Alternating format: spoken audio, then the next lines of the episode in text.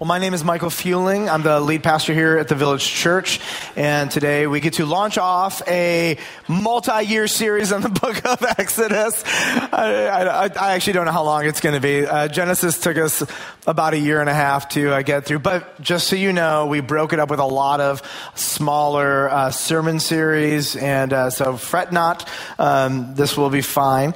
So we are launching it today. Very excited. Pastor Craig over at Village Church East, Pastor Alex at Alliance Bible Church in Bartlett. Um, all three of us are preaching this sermon series together. So for the last couple months, we've been putting our brains together and preparing, and we're very excited um, today in three different churches to open up um, with the same sermon and shepherd the people of God. So we're so excited for that. Uh, we are actually launching this series with a three week mini series um, through chapters one and two called Forgotten. Now, Exodus follows what book of the Bible? Genesis. Awesome. Wonderful, guys. It's so good to pastor such a biblically literate church. oh, goodness. So the word Genesis, it means beginnings or origins. And the book of Genesis tells the origin story of creation, matter, all of the world. It tells the origin story of sin, of humanity, where we came from, sin, and why the world is all completely messed up. Uh, it tells the origin story of how evil came into this world, but it also um, tells a really unique and special origin story, and that is of the nation of Israel. In fact, in Genesis chapter 12, the nation of Israel, through Abraham, takes center stage and remains center stage all the way through the entire Old Testament, all the way up until the book of Malachi, which finishes the Old Testament. And the nation of Israel, its birth and and evolution is the central story of the Old Testament. And so that story started in Genesis 12. And so um, here's, a, here's one framework or rubric to help you think about the book of Genesis. Genesis begins with creation, but it closes with a coffin. It begins in this world where everything is as it should be and it's beautiful and it's wonderful and, and God is with man and we live together in peace. And then Genesis 3 happens and everything goes crazy. And all of a sudden you get to the end of the book and you find the death of hundreds of thousands, if not millions and millions of people. Many of whom are people God loved. They were God's children. He was in a relationship with them. And what you watch is honestly the patriarchal family, Abraham, Isaac, Jacob, Joseph. This is the most dysfunctional group group of people on the planet, right? And what you see is that even God sets his affections on broken, rebellious people. It's a, it's a powerful story, but it ends with death. And one of the things Genesis uh, inevitably did is it answered this question uh, can anything, can sin or Satan or death stop the plans and promises of God? At Village Church, we're going to give a hearty what to that? No, nothing can stop it at all, in any way, shape, or form. In fact, the best that pharaohs and emperors and presidents have tried to throw at the plans and promises of God, God's like, oh, that's so adorable, you little pawn on my chessboard, right? God is a genius, and He is moving throughout history, and He's using sinful men and women and empires uh, to move history in the direction He wants it to go. And we find is that God's plan still continues to press on, despite the fact that the people of God are living like morons, and the world is against them despite a global flood that he brings to judge the world. We see this that nothing's going to stop what God is doing. It just cannot happen. We also have learned that since the fall, the human experience is excruciating. We have learned that it is filled with death and cancer and pain and terrible things over and over again, and we watch as their reality becomes our reality. We look at broken relationships and broken lives and broken everything. And then we get to the book of Exodus. And Exodus means most literally a way out, or you could use the word exit. And what you find in the book of Exodus is that this is the salvation and redemption story of the nation of Israel. Completely corrupted by sin, God plucked Abraham out, created a nation through this man. And what you're going to find is that this nation is going to need redemption and salvation. Now, here's what I know about most of you in this room, uh, nay, all of you. All of you have a Genesis story. You have an origin story. God made you, He designed you. But here's what I also know uh, I will never stand in front of a group this big and believe that every single person has been saved, has placed personally their faith and trust in Jesus Christ. Here's what I know you all have a Genesis story, but not all of you in this room have an Exodus story. Uh, and what I do want to just share with you is that God's desire for you is not just that you would be born, but that you would be saved and redeemed. Israel had a foe. It was Pharaoh and the nation of Egypt. I want to tell you that your foe is exponentially greater. It is sin and Satan and death, and you need salvation and redemption. You need spiritual exodus from this. And I'm probably going to say this most weeks that we teach through Exodus in one way or another. The book of Exodus screams to all the followers of God for millennia, you need salvation, and God is is the only one who's going to be, enter, be able to enter in and do it. You need to place your faith in Jesus Christ. And we find is all of the stories, all of the images, all the metaphors uh, that are historically accurate events, but all of this stuff in the book of Exodus, ultimately at the end of the day, points to Jesus. And in Jesus, all of it is perfectly fulfilled. And the story of Exodus is this is written for you. Because when you look at the Israelites, you're just like them. Their impulses are your impulses. Their desires are your desires. Their sinful tendencies are your sinful tendencies. And you look at these people and they, they remind you that you also, not just them, but you, me, we need a Savior. We need a personal exodus. And so this is going to be a theme I want to bring up regularly. If you've never trusted in Christ and received exodus from sin, Satan, and death through placing your faith in Jesus, I pray today would be the day that you trust in Jesus. Now, if you're a believer in this room, uh, the book of Exodus was written for you specifically. I want to read to you from 1 Corinthians chapter 10, verses 11 and 12. And the Apostle Paul is referencing uh, Exodus, Moses, the wilderness, all this stuff. And here's what he says Now, these things happened to them as an example, but they were written down for our instruction and then he says this, on whom the end of the ages has come. Like, listen, we're, we're like at the very end. Jesus could come back any, any time. Now, again, you could say we've been waiting for 2,000 years, right? But this is how the people of God, their posture has always been. Like the second coming could happen. Like we're ready. We're ready for it when it happens. And so again, 2,000 years ago, Paul's penning this and he just says, listen, this was written for you. Now the end of the ages has come and they're on us. This, this whole thing could consummate any time. Jesus could come back anytime. And he says, Therefore, let anyone who thinks that he stands take heed lest he fall. Their story is your story. Their sin, honestly, is our sin. And so God wants us to look at these people and learn because their mistakes, let me just tell you, we don't need to make them. If you have trusted in Christ, you have the Holy Spirit. And I'm going to say this very crassly their stupidity does not need to be your stupidity. Right? Don't be, this is what Paul would say, don't be the person who has to learn the hard way. That's foolish. Be the person who watches what people who have gone before you have done and learn from their mistakes. I'll set up some context for Exodus. Exodus is written by Moses after millennia of oral tradition. Um, Moses writes the creation account in Genesis. In case you're wondering, Moses wasn't actually there. What happened is the people of God told through oral tradition from one generation to the next about the stories of old. Moses seems to be the first person to kind of bring it all together and write it down and document it for the people of God. And this was one of his great privileges to make sure that every successive generation of the people of God knew the plan of God, the great acts of God, and the redemption that God has offered. Uh, the book of Exodus covers about 40 years, but it was written, I mean, just think about this 3,400 years ago. Like, we have this joy and privilege to study one of the most ancient texts preserved with unbelievable accuracy 3,400 years later.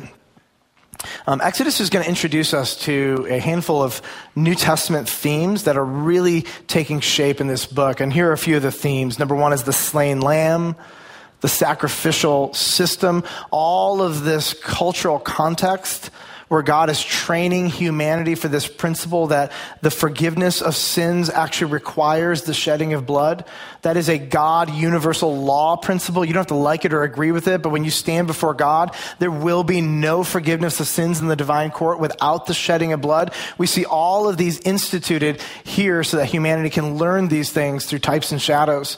We see the tabernacle, which was a big tent, which ultimately would be um, the temple, the very location of the presence of God. You get to meet meet the priesthood, which is this reminder that sin has separated us from God and we need representation before God.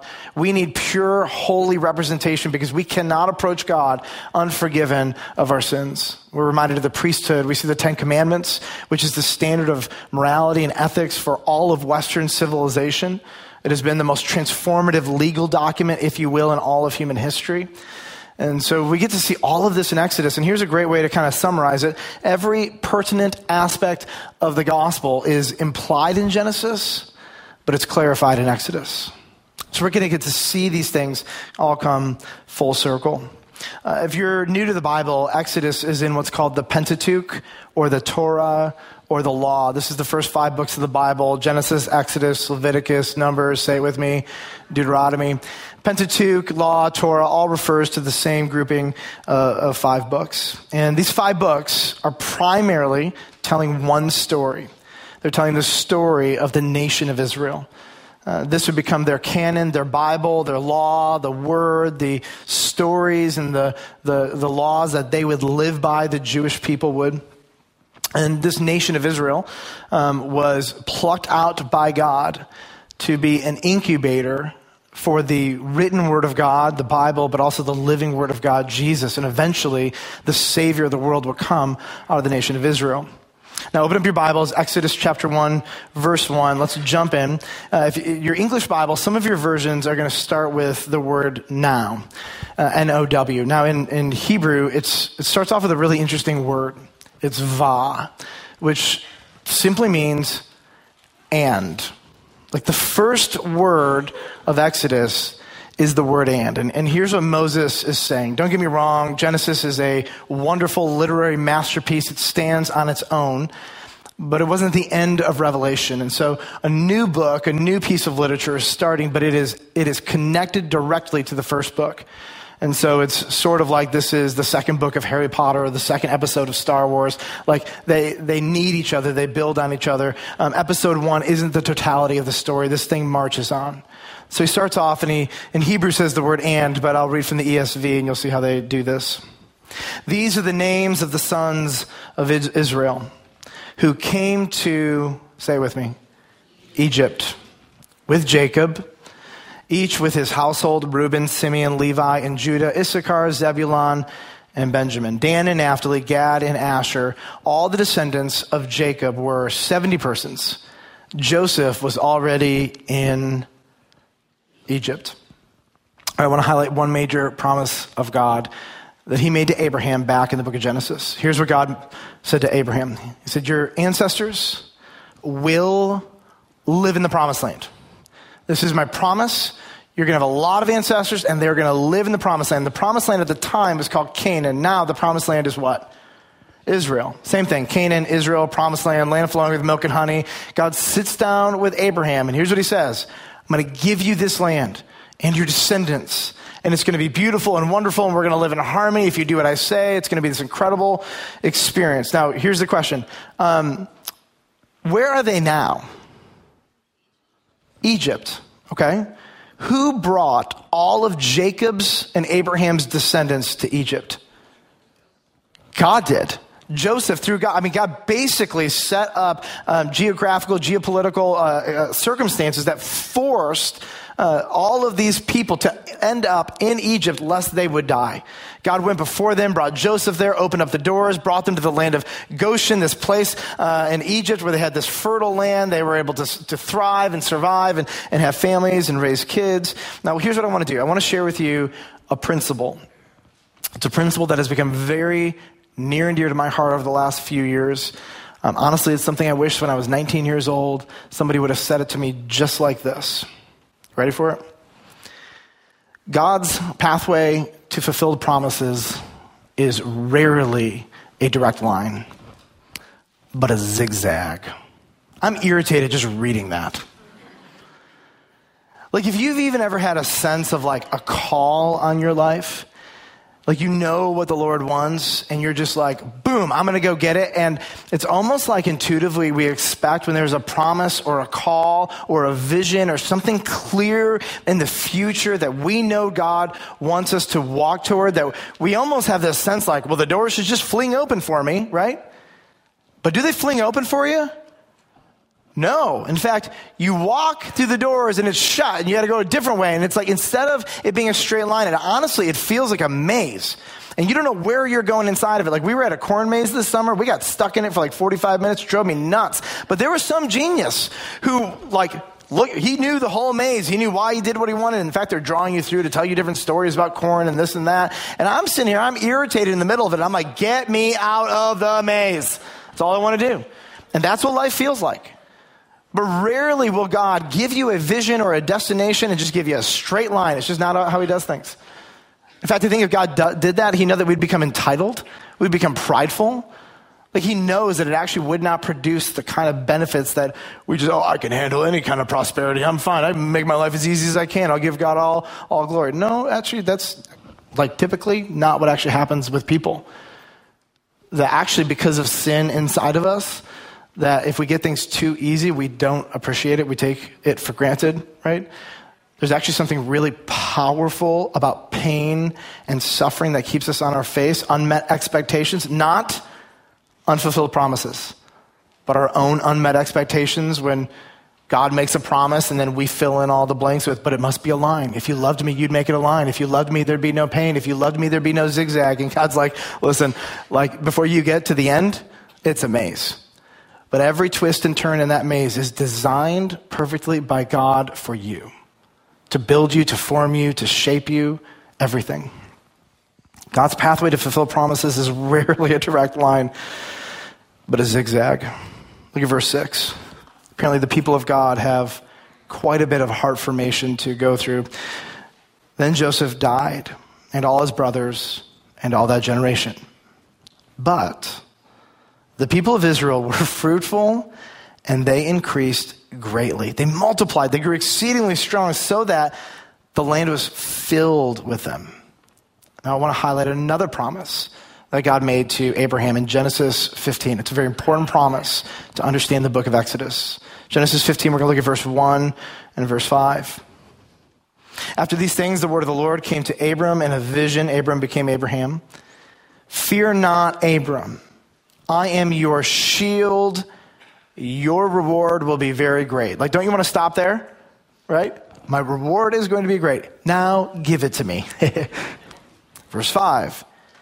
And he brought him outside and he said, Look toward heaven and number the stars, if you're able to number them, like a challenge. And then he, Yahweh, says to Abraham, So shall your offspring be. Go back to verse 7. But the people of Israel were fruitful and increased greatly. They multiplied and they grew exceedingly strong, so that the land was filled with them.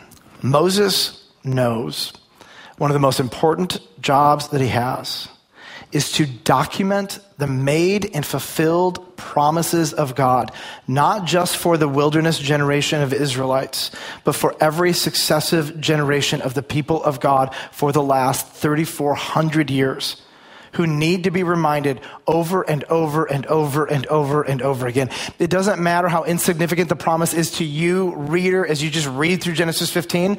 God wants you to know that every promise he makes, he fulfills as he said he would. Definitely not in a straight line. Definitely a zigzag. Feels like a maze. But doggone it, when you get to the end of this thing and you look back, there will not be one promise made that is not perfectly and totally fulfilled by God Himself ever. Ever.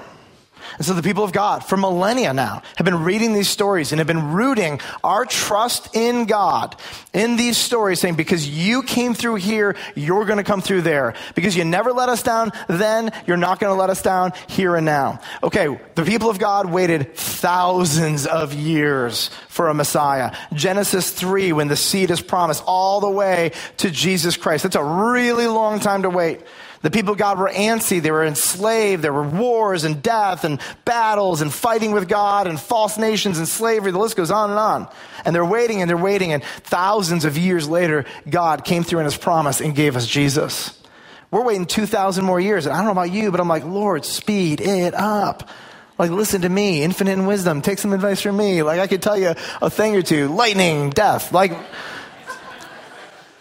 You know what I mean? But don't you feel the same way? Like if he just listened to me, we could get this thing moving along here. And that's just not how he works. If you go on to our hub, it's vcob.org forward slash hub. Uh, there's a link at the top, and it, it has the book Exodus. Um, one of the things in the link is an opportunity for you to do two things. Number one, submit a question, right? There's a bunch of questions I don't want you to ask uh, because I'm hearing them as I speak. We're going to go after those in the Q&A podcast. But there's another section in there uh, where there's an opportunity for you to tell your story about how God has been faithful to you about how God has come through.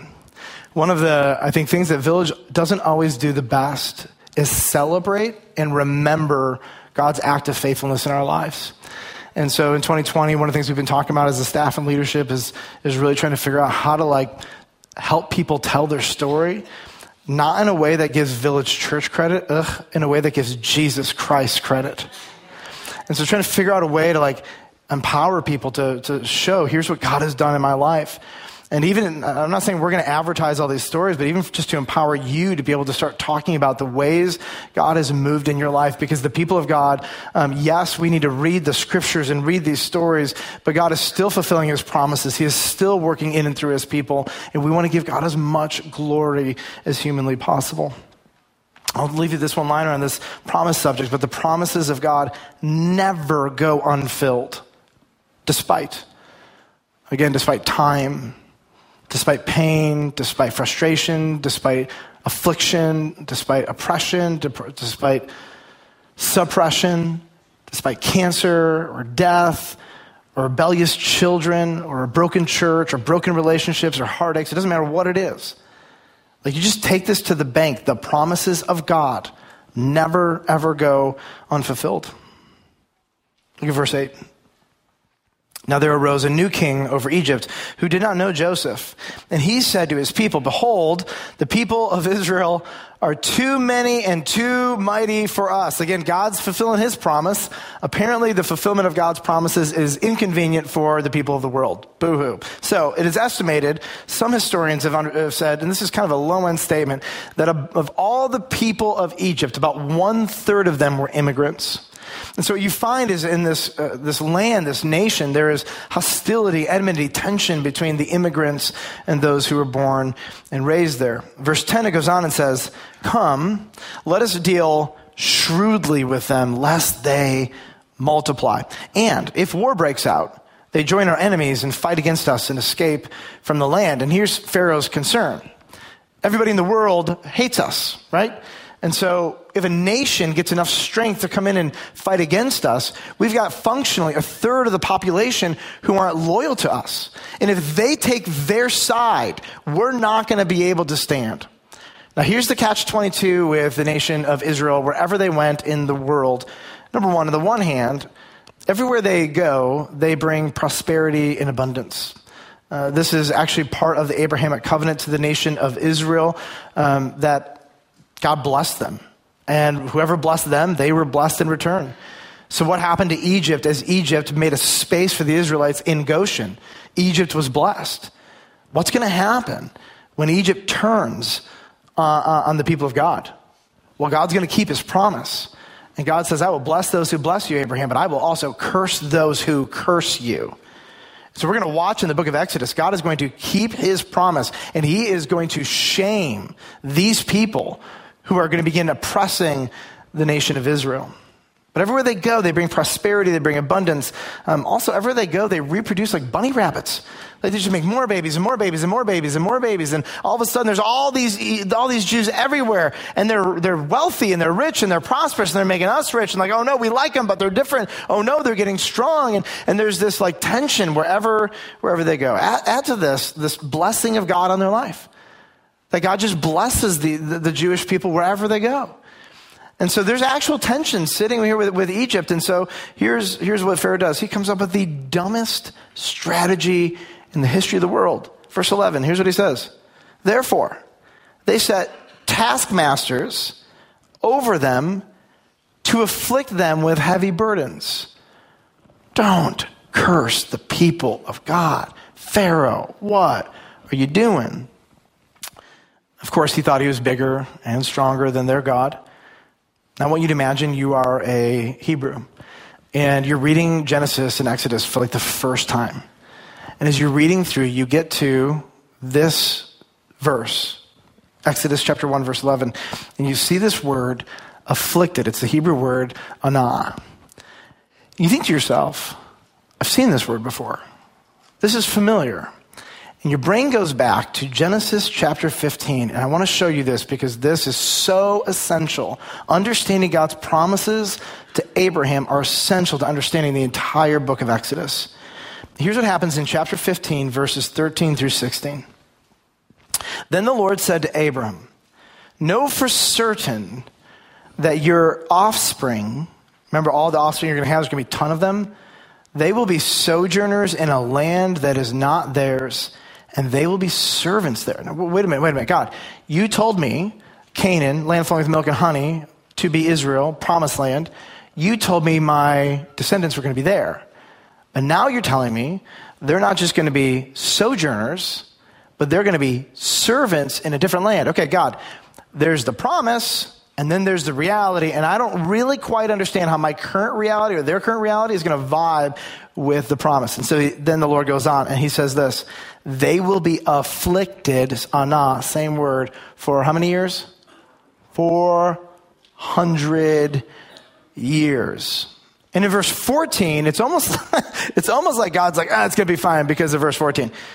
But I will bring judgment on the nation that they serve, and afterward they shall come out with great possessions. Here's the first thing I thought when I read this.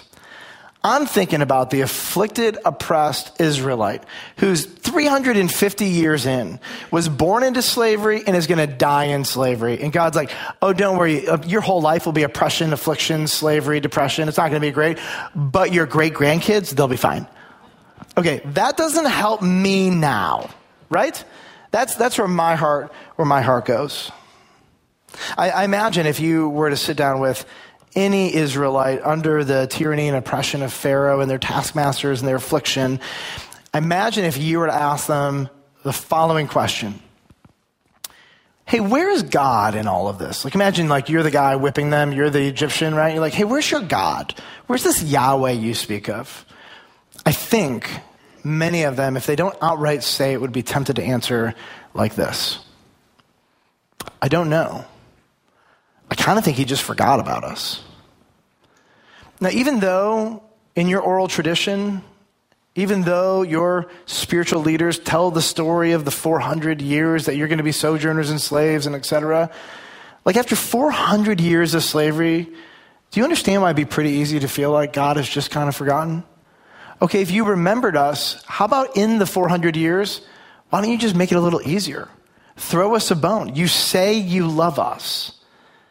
But what happens is that the slavery gets harder and harder and harder and harder. And you're like, listen, I, I, feel like intuitively, if you loved us, you would make our life easier. It's interesting. When we talk about the promises of God, we often put promises in God's mouth that He never said. You notice that? God has never promised the new covenant people that our life would be easy. In fact, I think it's funny. If you just read Jesus, he's like, oh, by the way, they killed me. They're going to kill you. Life's going to be hard. this tribulation, etc. But you're going to die one day. Maybe you'll even be killed, but it's all going to work out because you're going to be in heaven forever. Like that's Jesus's MO. And honestly, that's what most of Christendom has experienced numerically, at least over the last 2,000 years.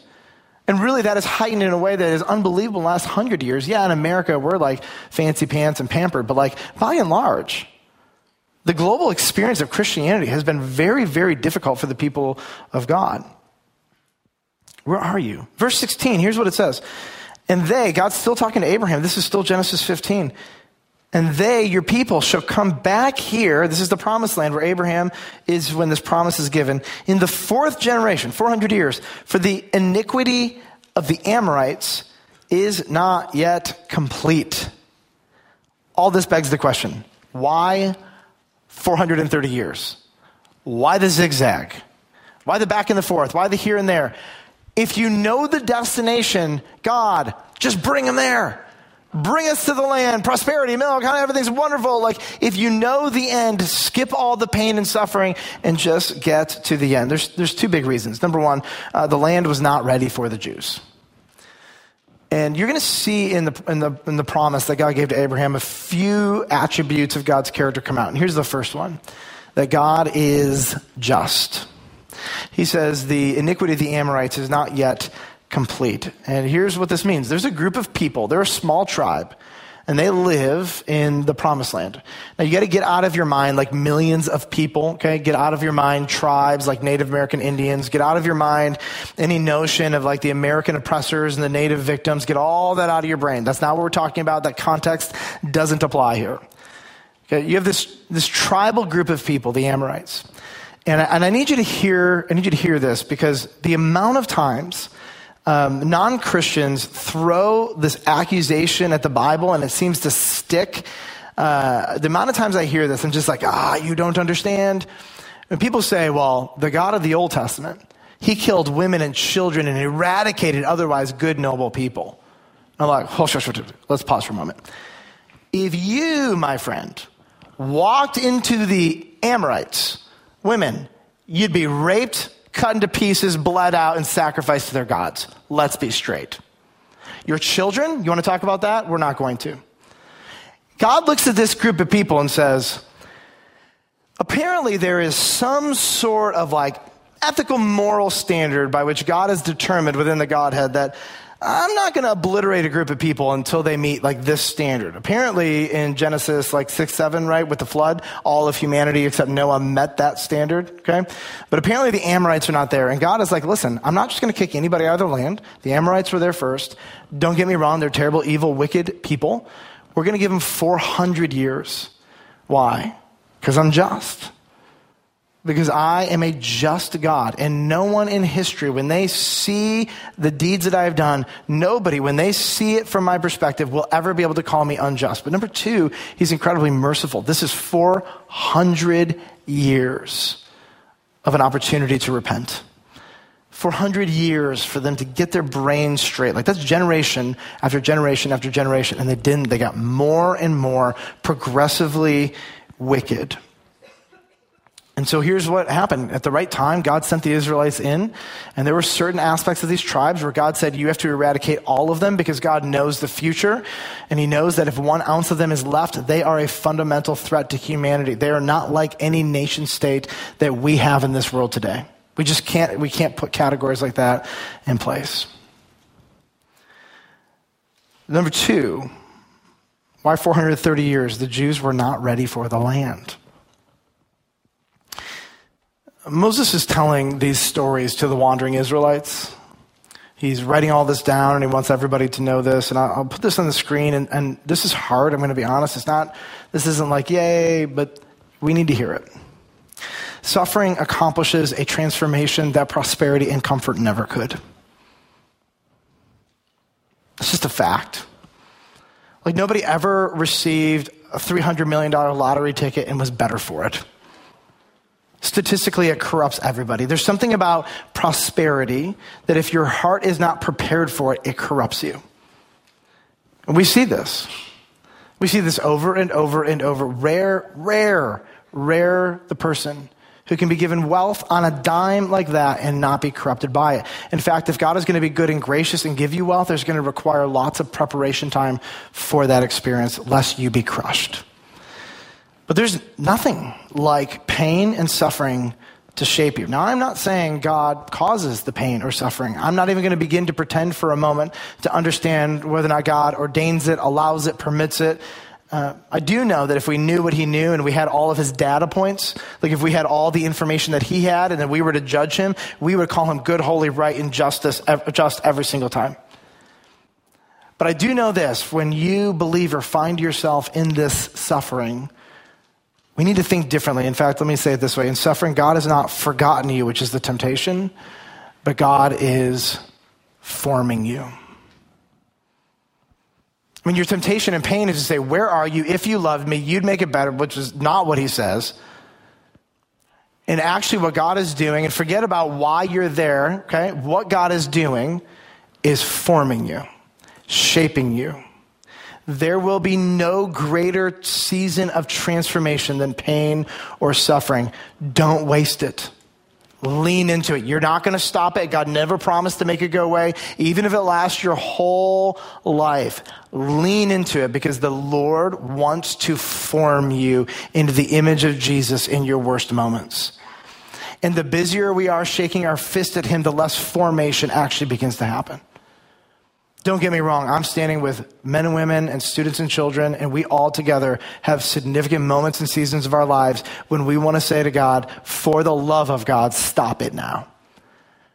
And then, there, and then often God's response is, not yet. We're in the zigzag. It's excruciating. It's exhausting. And I'm like, Lord, please, how about now? As long as He permits it to happen, formation is happening, happen, will happen in you if you lean into it. Verse 11, they built for Pharaoh store cities, Pithom and Ramses, but the more, uh, this gets more and more humorous, the more they were oppressed, the more they multiplied and the more they spread abroad. Wouldn't you like think Pharaoh would like get in his brain? Stop oppressing them. It's not going well for you, but his heart has been hardened. His heart is hard as a rock. He can't think logically or play the long game. It's just hard and it's angry and it's retributive. And the Egyptians, I love this, they were in dread of the people of Israel. Why would God even allow this? That's what I'm thinking the whole time. And, and again, because in our darkest moments, God does the greatest amount of transformation. Again, I'm not, I'm not trying to answer the question of why. I'm not even saying God ordained it. I do know, which aggravates me, he could have stopped it and he didn't. I, prefer to say things as they are. I don't prefer to like play word games and work around stuff. Like it is what it is. My God is not a weak God. My God is a strong God. My God could have stopped it and he didn't. My God could have intervened, but he didn't.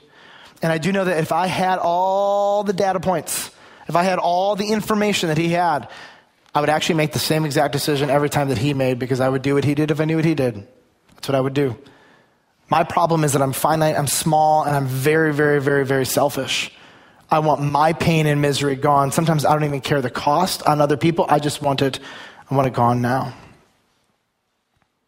It's interesting too because um, you see this principle all throughout history that as the people of God are oppressed, do they grow or shrink? They grow. Like China, 1949, uh, Cultural Revolution. The Chinese government came in and squished out Christendom.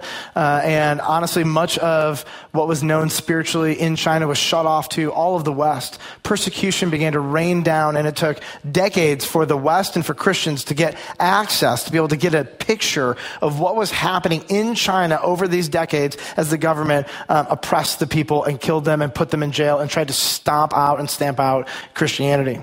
And so so, decades later, um, followers of Christ were given access and they were nervous. The people of God were nervous because we expected that the church in China was going to be small. Guess what it was? Enormous. Catch this. These are like, this is a median number, and the numbers have gone up. They're sort of like exponential numbers. Between 1949 and today, on average, if you take all the people who've come to Christ in China in this season, 887,000 people per year personally come to faith in Jesus Christ in China while the government presses them down. Only God. Isn't that crazy? Oh, you're going to try to shut down my people? That's adorable and hilarious. Boom, they grow exponentially. And those numbers have been higher in the last 20 years. It started off slow and just ramped up. And the people of God, you can't stop them. Okay, oppress them all you want. They will explode like wildfire and it will drive you even more nuts. So, verse 13, Exodus 1 so they ruthlessly made the people of Israel work as slaves and made their lives bitter with hard service and mortar and brick and all kinds of work in the field and all their work they ruthlessly made them work as slaves. And here's what God wants to tell millennia of followers of God I got this. Many of you feel just like they did in this moment. But it doesn't end with Exodus 1, does it? And the book of Exodus is going to slowly tell the intervention, salvation, redemption story of God in these people's lives. But if you were to like snapshot any of the, of the Jewish people in this moment, they would feel like they're forgotten. But are they forgotten? No. The promise of God hangs over their life. And the promise in this time was 400 years are up. I will intervene. I will bring my people out, and they will leave with great possession. Now, is it going to happen in the straight line that everybody thinks is going to happen? Nope, it's a zigzag. It's a 400 year zigzag and then another zigzag in the wilderness, right? That's another hilarious story of zigzagging. It's an 11 day journey and it takes them 40 years. What? Right? But the promise of God, when it's over your life, it doesn't matter what it feels like. It doesn't matter what you see. It doesn't matter what the experience is. When the promise of God is over your life, even if you die before you see the fulfillment of it, it is the most sure thing. You will know that it will be fulfilled for sure because not one promise of God will ever fail. I'm going to share with you a couple so what's. Number one, you may not live to see the promises, but they're coming. You may die, but they're coming. In Revelation, there's a group of people who are apparently aware enough of what's happening on the earth, and they say to Jesus, How long, O Lord, until you avenge our blood? Here's what they're asking How long, O Lord, until you make right all the things that you promised us? You promised that you'd make this right. And so they are in heaven. These are the martyrs. These are the people who've been killed for their faith in Jesus.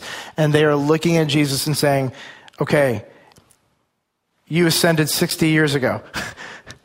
How long? And, and then Jesus' response, it's not comforting, by the way. His response is, until the number of which I have appointed to be killed are killed. What? What does that tell you about the historical trajectory of the church as long as Jesus waits to come back? That the forces of this world will go against the church. There are going to be pockets and season of prosperity for the church, but they don't last that long, and inevitably they crumble in into themselves. You may not live to see the promises, but they're coming. And there's a bunch of people in heaven who are asking Jesus the same question How long, O Lord, until you make this right? And when this whole thing is said and done, we're going to look back and we will see every single promise that God made fulfilled. And I'm going to say this again when you see all the data points and information and perspectives that God has, and you look at it from the divine, omniscient, genius, righteous lens, you're going to step back, and here's what every one of us in this room are going to say to him You're smarter than I am. My ideas weren't great, yours were wonderful. I'm going to do it, hey, by the way, your way next time because you're a genius. But do we feel that way now? no. Very few people are like, if I could do this all over again, I would make me suffer as much as I am today. That's not the way it works. That's why we live by faith, not by our feelings. Number two, the pathway to promise is almost always impossibly difficult. But I want to tell you this it's worth it. Most people can't stick it out. Most people can't get through the suffering and be formed, so the suffering repeats itself until the formation happens lean into whatever it is and just have confidence. It's going to be hard. You know it's going to be hard, but it's worth it. Number three, not one of God's children is ever forgotten, despite how it feels. So, feeling, feeling forgotten, I feel forgotten often. It's a normal experience. It doesn't mean you're the worst person in all of human history. It is very normal. In fact, there's an entire psalm written about feeling forgotten. Psalm 44. I want to just read this to you. And you know how most Psalms, like, they share their candid feelings and then they, they end with, like, oh, but God, you're amazing and all this stuff? That's not this Psalm. This is a Psalm about feeling forgotten and it ends with a plea and no intervention. Here's what the psalmist says All this has come upon us, that we have not forgotten you and we have not been false to your covenant our heart has not turned back, nor have our steps departed from your way. Yet you have broken us in the place of jackals and covered us with the shadow of death. If we had forgotten the name of our God or spread out our hands to a foreign God, would not God discover this? For he knows the secrets of the heart. Yet, for your sake, we are killed all day long. We're regarded as sheep to be slaughtered. We haven't done anything.